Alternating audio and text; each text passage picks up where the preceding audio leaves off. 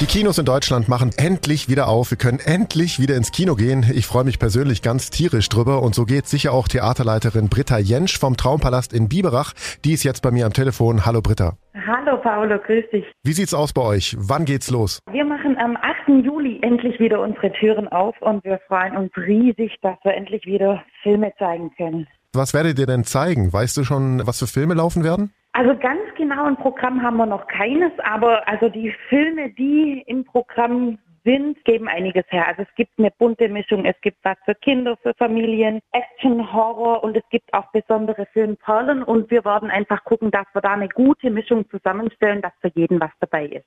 Also wir würden gerne auch so Filmperlen zeigen, einfach ähm, zum Beispiel der Himmel über Camino, der Jakobsweg ist Leben, dann natürlich auch Blockbuster wie Fast and Furious 9, auf die freuen wir uns natürlich auch ganz besonders und hoffen, dass natürlich auch ganz viele dann jetzt ins Kino kommen und diese Filme sehen möchten. Wie viele Leute dürfen denn rein? Was für Vorschriften habt ihr? Worauf muss ich achten, wenn ich zu euch ins Kino kommen möchte? Wir hoffen natürlich, dass sich da noch einiges ändert. Wir hoffen, dass die Testpflicht aufgehoben wird.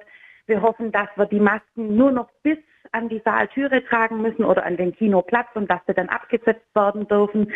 Das ist alles noch nicht ganz so klar und wir hoffen, dass sich da bis zum 8. noch einiges ändert, dass es möglichst einfach für unsere Kunden wird. Aber dein Schlüssel zittert schon, du willst aufmachen.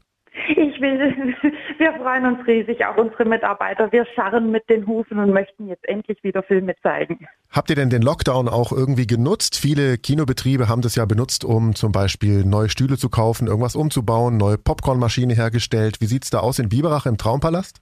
Ja, in Biberach haben wir leider aktuell nur die ganzen Wartungen und so Kleinigkeiten repariert, weil bei uns gerade das Hauptaugenmerk auf unsere riesen IMAX-Leinwand der größten der Welt, die gerade in Leonberg gebaut wird, da liegt bei uns das Hauptaugenmerk gerade drauf und deswegen müssten wir noch ein bisschen warten, aber wir sind als nächstes dran.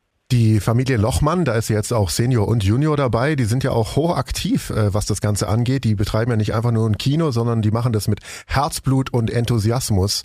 Wie geht's denn den beiden? Ja, naja, sie sind ähm, sehr erfreut, dass es jetzt endlich wieder losgeht.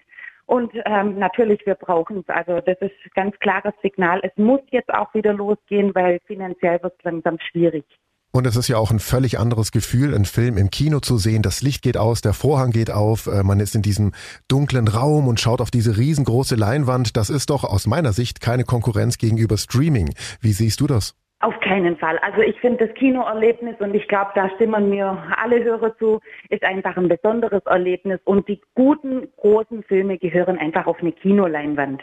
Also da wird sich auch in Zukunft nichts dran ändern. Und das ist ein wunderschönes Schlusswort. Vielen Dank, Britta Jentsch, die Theaterleiterin vom Traumpalast in Biberach. Das Kino mitten in der Stadt macht bald wieder auf und zwar am 8. Juli.